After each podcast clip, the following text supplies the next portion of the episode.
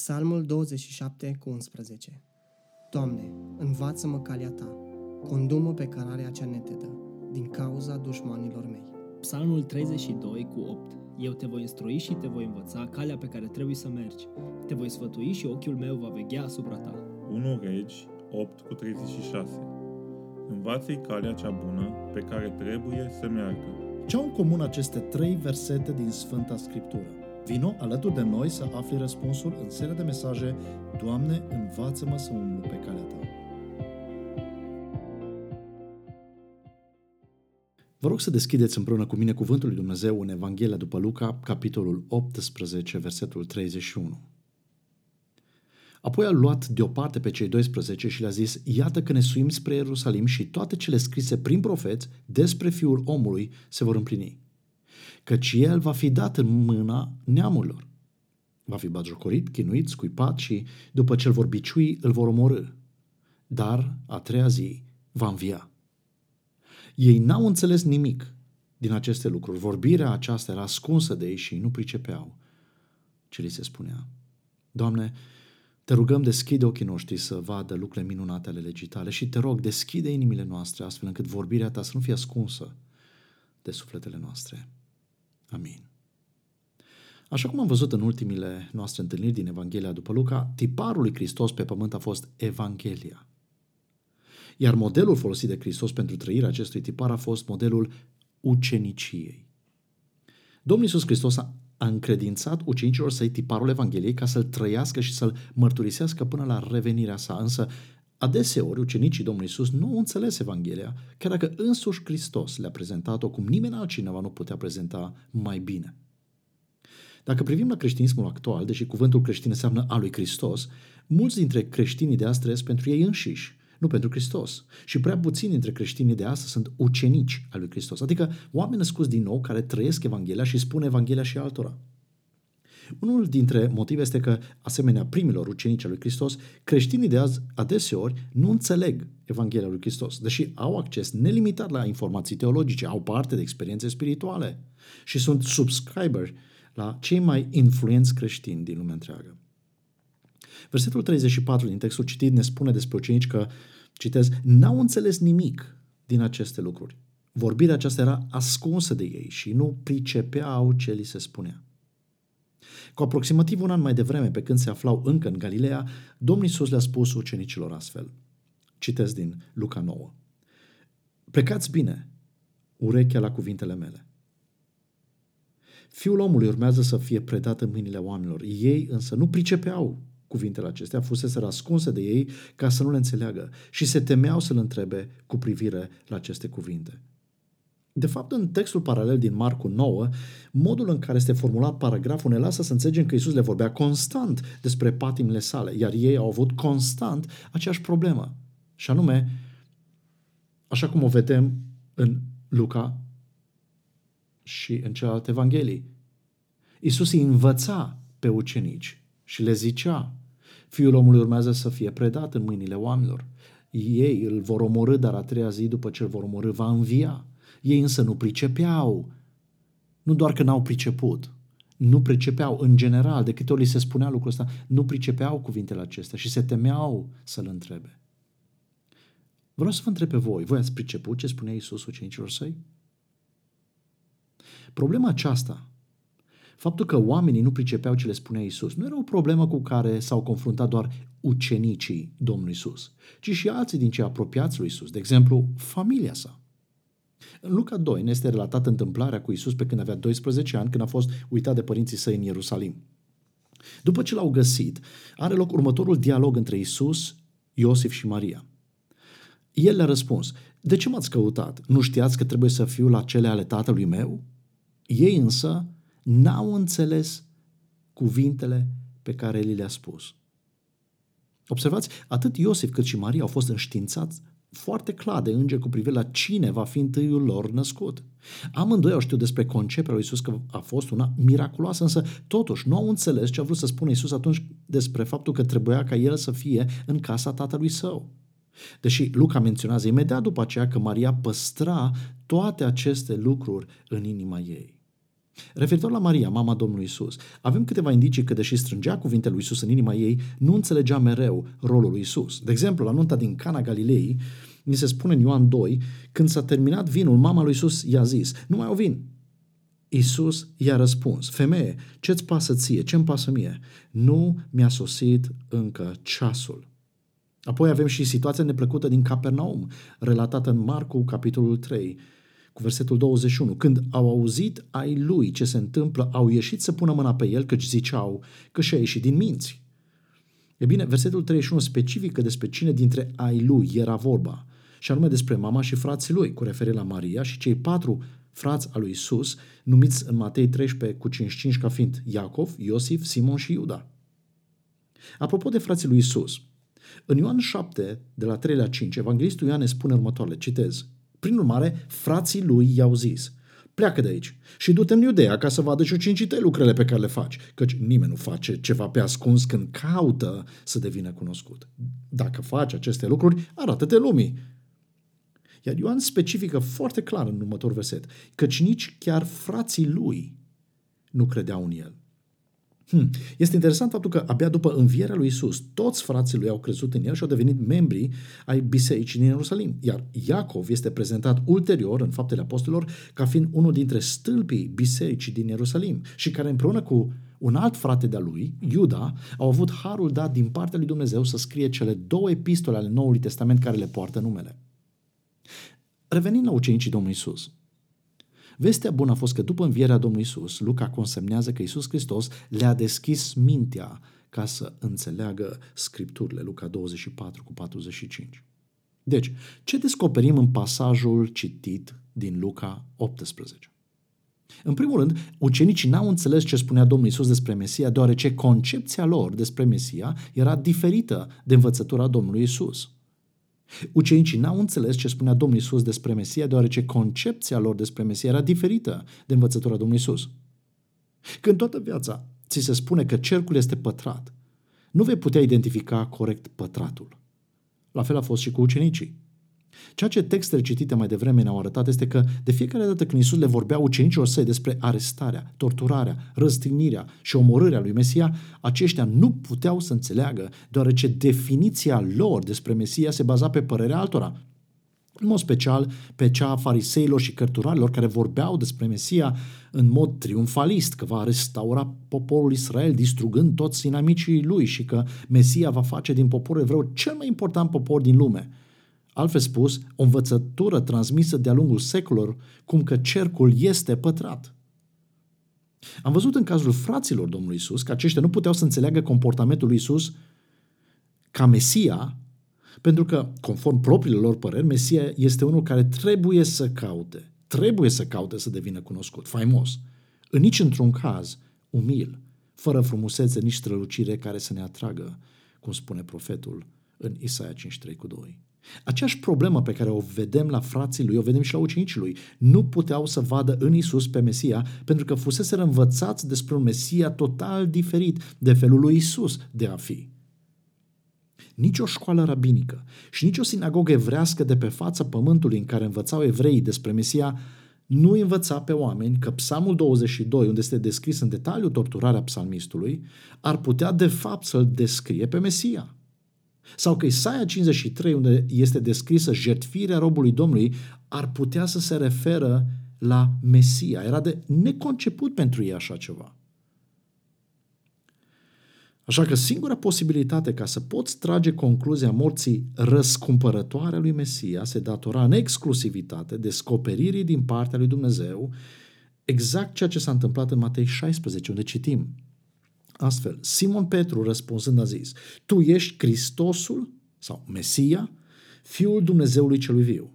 Iisus răspunzând i-a zis, Fericit ești tu, Simone, fiul lui Iona, pentru că nu carnea și sângele ți-au descoperit lucrul acesta, ci Tatăl meu care este în ceruri. De unde știu că Petru nu a priceput ce a spus? Datorită reacției lui imediat după aceea, tocmai la vestea dată de Domnul Isus că va trebui să sufere. Citez. De atunci încolo Iisus a început să le arate ucenicilor că el trebuie să meargă la Ierusalim și să sufere multe din partea bătrânilor, a conducătorilor preoților și a cărturarilor, să fie omorât, iar a treia zi să fie înviat. Petru însă l-a luat deoparte și a început să-l mustre zicând Dumnezeu să aibă milă de tine, Doamne, să nu cumva să ți se întâmple așa ceva. Vă las pe voi să citiți mai departe răspunsul Domnului Isus, dat lui Petru. Cuvintele lui Isus erau ascunse de ei, în sensul că părerile lor umbreau Evanghelia lui Hristos. Dioptriile lor teologice erau greșite și determinau astfel să vadă distorsionată realitatea cu privire la cine este Mesia și îi lua durerea de cap de fiecare dată când Iisus vorbea despre patimile lui Mesia.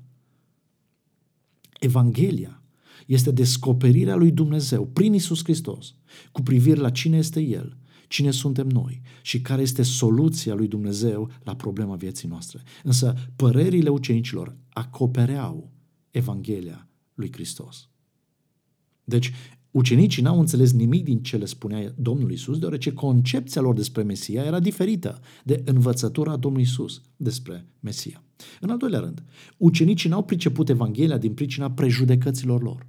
Repet, ucenicii n-au priceput Evanghelia din pricina prejudecăților lor. Am văzut acest lucru în Luca 9, când, datorită prejudecăților ucenicilor față de samariteni, Domnul Iisus a trebuit să le aducă aminte despre ce este Evanghelia. Și anume, citez, căci Fiul omului nu a venit să piardă sufletele oamenilor, ci să le mântuiască. Același lucru îl putem vedea mai târziu în reticența apostolului Petru față de călăuzirea Duhului Sfânt în timp ce se închina Domnului în casa lui Simon Tăbăcarul din Iafo, situație descrisă în fapte 10. Dumnezeu cercetase inima sutașului roman Corneliu, care trăia în altă localitate, în Cezaria, și avea de gând să-l folosească pe Petru pentru secerișul spiritual din casa romanului. Însă Petru avea prejudecăți față de roman și, în general, față de neevrei. Petru era creștin devotat, dar în firea lui era ceea ce azi am putea numi naționalist. În mod interesant, prejudecățile lui nu îl împiedicau să aibă timp devoțional cu Dumnezeu, ci îl împiedicau să asculte de Domnul. După ce Dumnezeu l-a mustrat pe Petru chiar în timpul închinării lui și după ce Petru a ales să asculte, când Petru se întâlnește cu Corneliu, îi face următoarea mărturisire sinceră de pocăință. Citim în fapte 10 de la versetul 28. El le-a zis, știți că un iudeu este interzis de lege să se alăture sau să viziteze un străin. Dar Dumnezeu mi-a arătat că nu, să nu numesc pe niciun om întinat sau necurat. De aceea am venit fără ezitare când s-a trimis după mine. Te rog, ascultă cu atenție. Ezitarea este mai puternică decât ascultarea.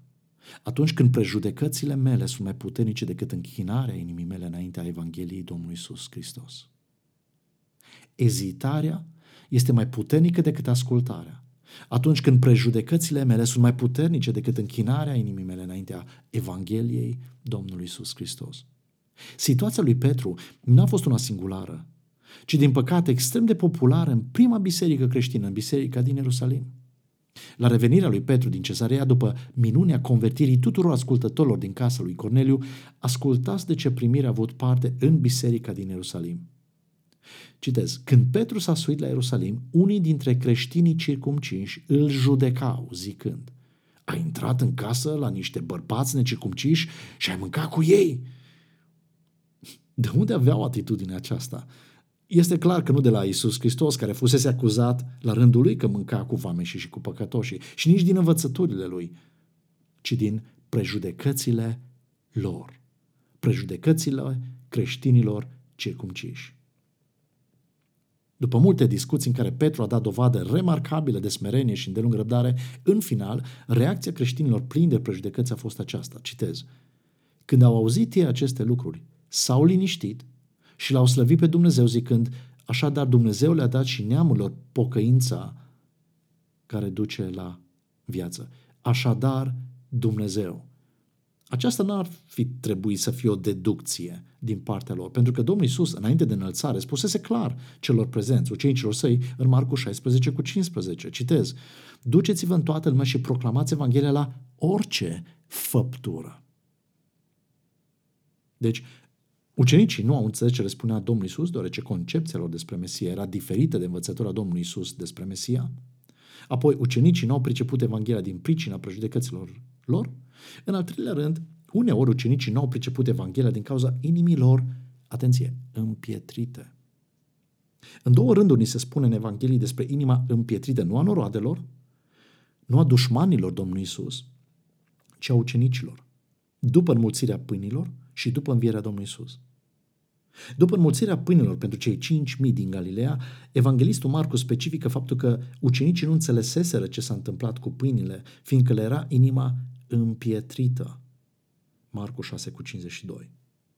Dacă vă aduceți aminte de aceeași minune în textul paralel din Ioan 6, ni se spune astfel, citez. Când Isus și-a ridicat ochii și a văzut că vine la el o mare mulțime de oameni, l-a întrebat pe Filip, de unde să cumpărăm pâini ca să mănânce oamenii aceștia? În paranteză fie spus, Domnul Iisus n-a întrebat pentru că avea nevoie să se consulte cu cenicii săi, pentru că nu știa ce să facă. Ioan specifică clar, versetul următor. Iisus spunea lucrul acesta ca să-l încerce, căci el știa ce urmează să facă. Filip i-a răspuns, pâinile pe care le-am putea cumpăra cu 200 de dinari nu le sunt de ajuns, nici măcar ca să primească fiecare câte puțin. Unul dintre ucenicii lui Andrei, fratele lui Simon, a zis, este aici un băiețel care are cinci pâini de orși și doi pești, dar ce sunt acestea la atât de mulți? Când Dumnezeu este la lucru, însă tu te îndoiești de planul Lui, pentru că privești la viața ta prin limitele tale, indiferent dacă te numești Filip sau Andrei. Când privești la viața ta prin limitele tale, nu prin Evanghelia sa, inima ta nu va înțelege ce se întâmplă și va deveni predispusă la împietrire. De asemenea, după învierea Domnului Isus Hristos, tot evanghelistul Marcu ne spune în finalul Evangheliei sale că Isus i-a mustrat pe ucenici pentru că nu credeau, pentru necredința și inima lor împietrită, fiind că nu i-au crezut pe cei ce l-au văzut înviat. Marcu 16, cu versetul 14. Maria Magdalena a venit la ucenici să le spună că s-a întâlnit cu Isus cel înviat. Dar ucenicii n-au crezut-o, chiar dacă au știut că este o femeie transformată de puterea mântuitoare a Domnului Isus și că nu are obiceiul să bată câmpii misticismului și ocultismului din care Hristos tocmai a eliberat-o.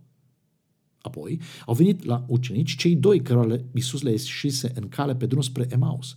Dar nici pe ei nu i-au crezut. Apoi însuși Isus a stat în mijlocul lor. Unii s-au speriat, dar alții s-au îndoit. Necredința creștinului în Evanghelia lui Hristos este o realitate dureroasă pentru că te determină să privești la viața ta sau la viața celor din jur prin prisma limitelor păcatului, nu prin prisma Evangheliei pe care ai primit-o. Și când procedezi în felul acesta, devii predispus la răcirea inimii față de ceea ce face Dumnezeu cu adevărat. Însă, în textul citit, mai vedem o problemă în viața ucenicului. În a patrulea rând, Uneori, lucrarea Domnului Isus în lume este pur și simplu de neînțeles pentru noi.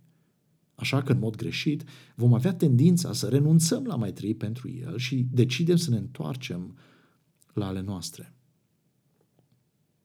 În Ioan 21, după învierea Domnului Isus, după ce El s-a arătat ucenicilor de două ori deja, ne este prezentată o întâmplare interesantă. Simon Petru, Toma, cel numit Didimus, Natanael din Cana Galilei, fiul lui Zebedei și alți doi dintre ucenicii lui Isus erau împreună. Simon Petru le-a zis, mă duc să pescuiesc. Ei i-au zis, venim și noi cu tine.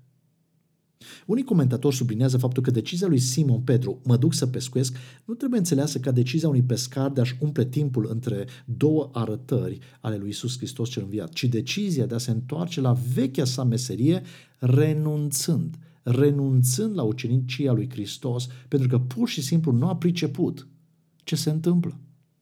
Însă finalul acestei întâmplări este cel cu rededicarea lui Petru față de Domnul Isus. Slavă Domnului!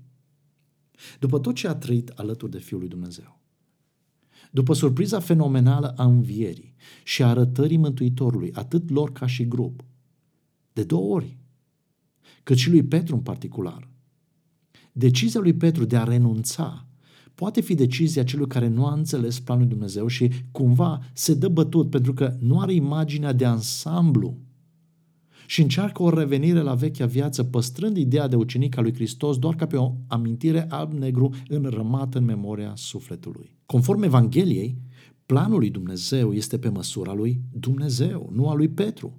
Așa că este normal ca Petru să nu poată pricepe toate ramificațiile și manifestările planului divin. Însă, în schimb, Petru a fost pregătit de Domnul Isus cu privire la ce avea el de făcut.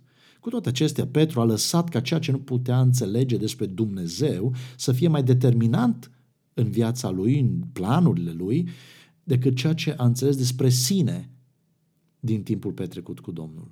Vedem modul în care Isus nu trece cu vederea problema aceasta a ucenicilor lui, în mod special al lui Petru, ci tratează această problemă chiar în timpul rededicării lui din Ioan 21. Ascultați, Ioan 21 de la versetul 15. După ce au luat micul dejun, Iisus l-a întrebat pe Simon Petru, Simone, fiul Ioan, mă iubești tu mai mult decât aceștia? El i-a răspuns, da, Doamne, tu știi că te iubesc. Iisus a zis, paște miei miei.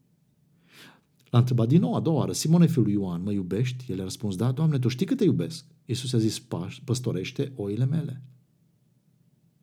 L-a întrebat a treia oară, Simone, fiul lui Ioan, mă iubești?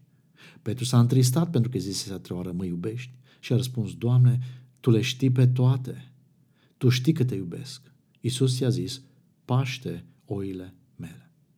Apoi, imediat după rededicarea sa, Petru nu s-a putut abține și a continuat. Versetul 20. Petru s-a întors și l-a văzut venind după ei pe ucenicul pe care îl iubea Iisus. Văzându-l, Petru l-a întrebat pe Iisus, Doamne, dar cu acesta ce va fi? Iisus i-a răspuns. Ascultați răspunsul Domnului Iisus. Iisus i-a răspuns, dacă vreau ca el să rămână până vin, ce te privește pe tine? Tu urmează-mă. Adeseori și nouă ne spune Dumnezeu la fel, că ne văităm, că nu înțelegem ce se întâmplă cu lumea, suntem curioși ce se întâmplă cu alții. Când ne uităm peste gard în curtea vecinului, adeseori Dumnezeu, într-un fel sau altul, ne spune, ce te privește pe tine? Tu urmează-mă. Ce te privește pe tine? Tu urmează-mă. Adeseori dăm înapoi din umblarea noastră cu Domnul pentru că ne bazăm umblarea și căutăm motivația de a-L urma pe Domnul privind la alții, privind la lucrurile care nu, nu ne privesc. În loc să privim la Hristos așa cum este El descris în Evanghelia sa, în loc să-L urmăm datorită dragostei jertfitoare pe care a turnat-o deja în inima noastră prin Duhul Său cel Sfânt. Iubim condiționat, în loc să iubim prin dragostea agape pe care a pus-o deja în copiii săi. Ce putem învăța din aceste lucruri?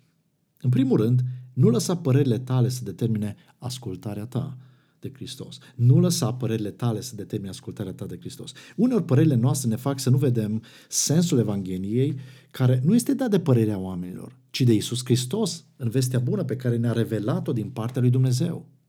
Dacă nu cunoaștem ce spune Evanghelia despre cine este Dumnezeu, despre cine suntem noi și despre soluția lui Dumnezeu pentru viața noastră, nu vom înțelege ceea ce face Dumnezeu în viața noastră, în viața celor din jurul nostru, chiar dacă ar face minuni. Pentru că părerile noastre vor umbri sensul dat de Dumnezeu lucrurilor și evenimentelor din viața noastră și din jurul nostru. Ba mai rău, când nu înțelegi biblic ce face Dumnezeu, te poți trezi că te împotrivești lui Dumnezeu, la fel ca Petru care s-a trezit că îl mustră pe Iisus Hristos pentru decizia sa de a merge să moară pentru noi la Ierusalim. Dacă nu ne întoarcem constant și cu perseverență la Evanghelia lui Hristos, dacă nu ne vom clădi viața și relațiile pe cuvântul lui Dumnezeu pe care El ni l-a dat, fundamentul vieții noastre, fundamentul familiilor noastre, a carierei noastre, va fi unul extrem de fragil pentru că este bazat pe opiniile noastre, care sunt limitate de păcat, pe experiența noastră, care este limitată de percepția senzorială, nu pe puterea lui Dumnezeu revelată prin cuvântul său. Părerile noastre, atunci când depinem de ele mai mult decât de cuvântul lui Dumnezeu, vor naște în mod invariabil în viața noastră un comportament duplicitar. Când părerea noastră este că ne merge bine, îl vom lăuda pe Dumnezeu și îl vom căuta. Iar când ni se pare că ne merge rău, când părerea noastră este că nu o ducem bine, ne vom supăra pe Domnul și îl vom evita. În al doilea rând, prejudecățile tale afectează ascultarea ta. Prejudecățile tale afectează ascultarea ta. Fii atent, călăuzirea Duhului nu-i tot una cu ascultarea ta. Dumnezeu îți poate deschide mintea, dar alegerea ta să fie determinată nu de descoperirea lui Dumnezeu, ci de prejudecățile pe care le ai față de cei din jur. La fel ca reacția lui Petru și a unora dintre creștinii din biserică din Ierusalim față de vestea mântuirii celor din casa sutașului Corneliu. Ezitarea ta în a trăi ca ucenic al lui Hristos, adică de a te ruga pentru alții, de a avea atitudine de miel și de a vesti Evanghelia celor din jur, atât celor din Sodoma cât și celor din Capernaum, cu alte cuvinte, caracteristici al ucenicului care merge înaintea lui Isus, așa cum am văzut data trecută. Ezitarea ta, deci, de a asculta de călăuzirea Duhului s-ar putea să se datoreze prejudecăților tale în ciuda faptului că citești Biblia, în ciuda faptului că frecventezi biserica, în ciuda faptului că ai un timp regulat cu Domnul, în ciuda slujirii tale în biserică, în ciuda implicării tale în ajutorarea altora și așa mai departe, prejudecățile tale îți limitează ascultarea ta de Evanghelia lui Hristos. Așa cum am zis mai devreme, ezitarea este mai puternică decât ascultarea. Atunci când prejudecățile tale sunt mai puternice decât închinarea inimii tale înaintea Evangheliei Domnului Isus Hristos. În al treilea rând, a treia concluzie, îndoiala ta afectează ascultarea ta. Îndoiala ta afectează ascultarea ta, pentru că atunci când te îndoiești, ești predispus să te împietrești. Când te îndoiești, ești predispus să te împietrești. Totuși, inima împietrită a ucenicului nu este ca inima de piatră a celor morți în păcat. Când Dumnezeu te naște din nou, așa cum am văzut data trecută, conform Ezechiel 36 cu 26 și 27, citez, vă voi da o inimă nouă și voi pune înăuntru vostru un duh nou. Voi lua inima de piatră din trupul vostru și vă voi da o inimă de carne. Voi pune Duhul meu înăuntru vostru și vă voi face să urmați hotărârile mele, să păziți judecățile mele și să le împliniți. Când Dumnezeu te naște din nou, El îți dă o inimă nouă. Dumnezeu face operație pe cord spiritual în viața ta, ceea ce numai El poate să facă, nimeni altcineva. Iar Duhul Sfânt vine și începe să locuiască în tine, oferindu-ți roadele sale, darurile sale, călăuzirea sa, iar tu ai responsabilitatea să ai grijă de dieta pe care administrezi sufletului tău. Dacă nu stărui în cuvântul lui, sufletul tău se va hrăni cu ceva cu ceea ce oferă lumea prin pofta firii, pofta ochilor și lă, lăudăroșia vieții, plus ceea ce îl ispitește firea păcătoasă din tine, cu secrețiile ei, așa cum sunt ele listate în Galaten 5, 19 la 21. Iar hrana firii și hrana lumii este toxică pentru sufletul tău regenerat. Ajuns să nu mai suporți cuvântul așa cum, îl, așa cum îi mustră Pavel de altfel pe unii din, dintre credincioșii din Corint.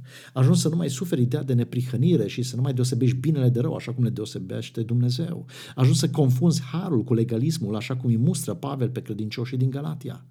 Deși cunoști adevărul Dumnezeu, brațele tale să fie slăbite și genunchii tăi să fie obosiți după cum se exprimă metaforic autorul epistolei către evrei în capitolul 12 cu versetul 12. Ajuns să cunoști adevărul, dar să te îndoiești de el, iar alegerile tale să fie determinate de ceea ce s-a adunat toxic în inima ta, nu de cuvântul lui Dumnezeu, nu de Evanghelia lui Hristos. Când Dumnezeu este la lucru, însă tu te îndoiești de planul Lui pentru că privești la viața ta prin limitele tale, nu prin Evanghelia Lui, inima ta nu va înțelege ce se întâmplă, inima ta va, de, va deveni insensibilă la lucrarea lui Dumnezeu, chiar dacă îl vezi pe Dumnezeu lucrând și chiar dacă ești chiar tu parte din lucrarea lui Dumnezeu, așa cum s-a întâmplat cu ucenicii care au fost parte din lucrarea Domnului Iisus Hristos de a înmulți și a, a face parte din acele pâini, din cele cinci pâini și doi pești la cei peste 5.000 de oameni prezenți acolo. Și lucrul ăsta s-a întâmplat cu niște ucenici a căror inimă era în timpul acela împietrită. Inima împietrită a ucenicului seamănă cu starea bisericii din la Odiseea, așa cum o descrie Domnul Iisus în Apocalipsa 3, de la versetul 15. Citez. Știu faptele tale. Știu că nu ești rece, nici în clocot. O, dacă ai fi rece sau în clocot. Dar fiindcă ești căldicel, nici în clocot, nici rece, o să te văz din gura mea. Pentru că zici, sunt bogat, am adunat avere și n-am nevoie de nimic. Și nu-ți dai seama că ești nenorocit, vrănii de milă, sărac, orb și gol. Te sfătuiesc să cumperi de la mine aur curățat prin foc, ca să fii bogat. Haine albe, ca să te îmbraci și să nu ți se vadă rușinea goliciunii tale. Și șalifie pentru ochi, ca să-ți ungi ochii și să poți vedea. Eu îi mustru și îi disciplinez pe cei pe care îi iubesc. Fii plin de zel, deci, și pocăiește-te. Fii plin de zel, deci, și pocăiește-te. O ultimă concluzie este aceasta. Când nu înțelegi planul și voia lui Dumnezeu în lume, rămâi credincios Evangheliei Lui și asigură-te că dragostea ta este una jerfitoare. Agape. Din păcate am văzut de-a lungul anilor mulți creștini care după nașterea din nou, după dragostea din tâi pentru Domnul și Mântuitorul lor, pentru că n-au înțeles Evanghelia lui Dumnezeu, fie cu privire la cine este El, fie cu privire la cine suntem noi, fie cu privire la soluția lui Dumnezeu, după o vreme de la convertire, în mod special după câteva căzători, după câteva experiențe cu așa ziși creștini, dar nu și ucenicii lui Hristos, după vreo boală sau o situație neplăcută în care n-au înțeles nici planul, nici harul lui Dumnezeu, aceștia s-au dat bătut și s-au dat la fund cu viața creștină. Sunt creștini, dar au renunțat la ucenicie, s-au întors la pescuit, ca să vorbesc metaforic. Unde e Isus în suferința mea? Adeseori spun aceștia. Adevărul, conform cuvântului Dumnezeu, e că Isus e prezent în viața ta prin Duhul Sfânt, rezolvând niște lucruri mai profunde decât ceea ce te aștepți tu. Dacă nu mă crezi, notează 1 Petru 1, versetele 5 la 7. Citez. Voi sunteți păziți de puterea lui Dumnezeu prin credință, pentru mântuirea care este gata să fie descoperită în vremea de pe urmă, în care voi vă bucurați nespus, măcar că acum, dacă trebuie, sunteți întristați pentru puțin timp prin diferite încercări, pentru că atestarea credinței voastre, cu mult mai valoroasă decât aurul care pierde și care totuși este testat prin foc, să aducă laudă, slavă și cinste la descoperirea lui Isus Hristos. Când întrebi unde era Dumnezeu când suferea Fiul Lui, aduți aminte de ce spune Apostolul Pavel în 2 Corinteni 5 cu 19. Dumnezeu era în Hristos, împăcând lumea cu sine. Exemplul orbului din naștere prezentat în Ioan 9 vorbește despre faptul că limitările unora nu sunt datorită păcatelor lor sau greșelilor părinților lor, ci pentru ca Dumnezeu să-și arate lucrările Lui minunate în ei și prin ei într-un mod în care noi nu putem pricepe. Chiar și moartea unora nu este datorită bolii, ci datorită planului Dumnezeu de a-și glorifica numele dincolo de capacitatea noastră de a înțelege cum este posibil așa ceva printr-o tragedie. În istoria recentă avem cazul misionarilor conduși de Jim Elliot în jungla amazoniană, unde au fost uciși la primul contact cu tribul Auca, o tragedie pe baza căreia a fost făcut filmul The End of the Spear. Moartea celor misionari a deschis ulterior niște uși fenomenale în evangelizarea triburilor din Amazon, cât și mișcarea misionară internațională. Însă, ceea ce mi s-a părut mie extraordinar, mai extraordinar, a fost chiar mărturia lui Steve Saint, fiul unuia dintre cei uciși alături de Jim Elliot. Steve este fiul lui Nate Saint.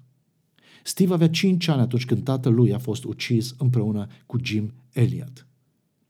Ascultați modul în care Steve Saint explică moartea tatălui său la o conferință din 2005. Am să spicuiesc câteva paragrafe din speech-ul lui Steve Saint. Citez.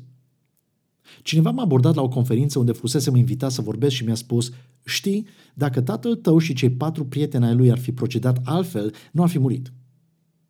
Prima mea reacție a fost una de repulsie față de sugestia acelei persoane, dar apoi mi-am dat seama că avea dreptate. Ei nici nu trebuiau să meargă în junglă. Dar mai apoi m-am gândit, dacă aș fi putut să schimb ceva, nu aș fi schimbat nimic. Am privit pur și simplu la omul care stătea în fața mea, cel mai bun dintre prietenii mei, și am realizat că el nu ar fi fost acolo, la acea conferință, dacă tatăl meu și Roger și Pete și Ed și Jim nu ar fi murit. Apoi Steve Saint a continuat în speech său spunând următoarele. Știți care este concluzia mea? Nu cred că Dumnezeu cel mult a tolerat moartea tatălui meu. Nu cred că Dumnezeu și-a întors fața atunci când tatăl meu a fost ucis. Cred că El a plănuit aceasta. Altfel, nu cred că acel lucru s-ar fi întâmplat. Aceasta a fost o concluzie pe care cu greu am acceptat-o. După ce am vorbit într-o biserică, un bărbat a venit la mine și mi-a zis niciodată să mai vorbești așa despre Dumnezeul meu. După aceea am găsit aceste versete din Fapte, capitolul 2, versetele 22-23. Bărbați israeliți, ascultați cuvintele acestea. Pe Iisus Nazarineanul, bărbat confirmat de Dumnezeu înaintea voastră prin lucrările puternice, minunile și semnele pe care Dumnezeu le-a făcut prin el în mijlocul vostru, după cum voi înși vă știți, pe omul acesta dat pe mâna voastră după planul hotărât și după preștiința lui Dumnezeu. Apoi m-am gândit să nu spune nimeni că așa ceva nu este posibil. Dacă Dumnezeu a putut planifica moartea fiului său neprihănit, de ce n-ar fi putut plănui moartea tatălui meu? De ce vrem ca fiecare capitol din viața noastră să fie unul bun, când Dumnezeu a promis că doar că în ultimul capitol al vieții noastre El va face ca toate celelalte capitole să aibă sens, însă nu a promis că vom vedea acel ultim capitol aici pe pământ. Dumnezeu a promis o concluzie glorioasă la povestea vieții noastre. Nu că fiecare capitol va fi unul plăcut sau ușor. Acestea au fost câteva spicuiri din speech extraordinar al lui Steve Saint din 2005. Dragii mei, dragul meu, că nu înțelegi planul lui Dumnezeu la nivelul lumii, rămâi credincios Evangheliei și asigură-te că dragostea ta este una jertfitoare. Dați-mi voie să închei cu un citat de-a lui Jim Elliot, care spune așa, Nu-i nebun cel ce renunță la ceea ce nu poate păstra, ca să câștige ceea ce nu poate pierde. Ucenicul lui Hristos este cel care știe diferența dintre cele două situații și are grijă să nu le încurce.